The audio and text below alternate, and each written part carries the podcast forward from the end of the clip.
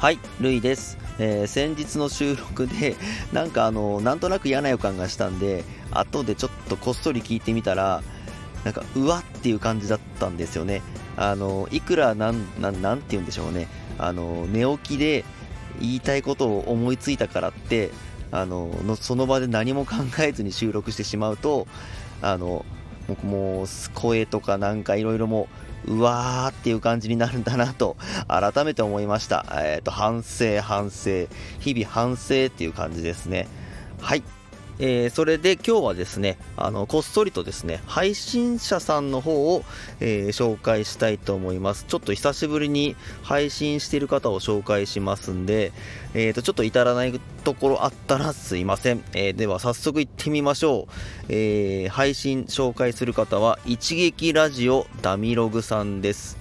えー多分結構知ってる人も多いと思いますし、まあ、多分人気ある方だと思いますけどもあの本人の方で汚いダミ声で日々の鬱憤を喋り倒してうさはらすって言ってるんですけどもあの結構ある回ではリスナーの方からいやあのダミ声じゃないですよとか結構イケてる声ですよとか言われてて本人がいやいやいや俺はダミ声ですよみたいな回とかまあ、結構あるんですけど、あのーまあ、聞いてて思うのが多分喋りがうまいのでそのダミ声が気にならないっていうレベルまでその喋りのレベルが高いんだなと思います。えーとですね、プロフィールとかにもそのワードセンスとかが結構詰まっててその上の方にえーネタ話特化型ラジオ雑談以上漫談未満へりくつ以上正論未満破壊以上再生未満とかいうもうセンスが溢れたワードがもう詰まっていたりそのバンドマンで活動休止中ですとかソロキャンパーですとかバイク乗ってますとかプチジロリアンですとか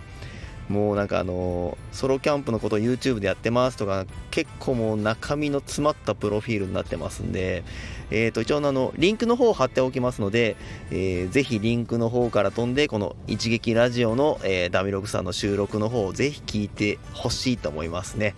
あの多分頭の回転とか早いのかな気配りとかできるのかなっていうもうなんかすごい聞いてて全然飽きないですね。あっという間に時間が経っちゃうんですよね。ダミログさんの収録を聞いてると。なのであの癖になること間違いないなしですのであのぜひ、えー聞きに行ってみてください。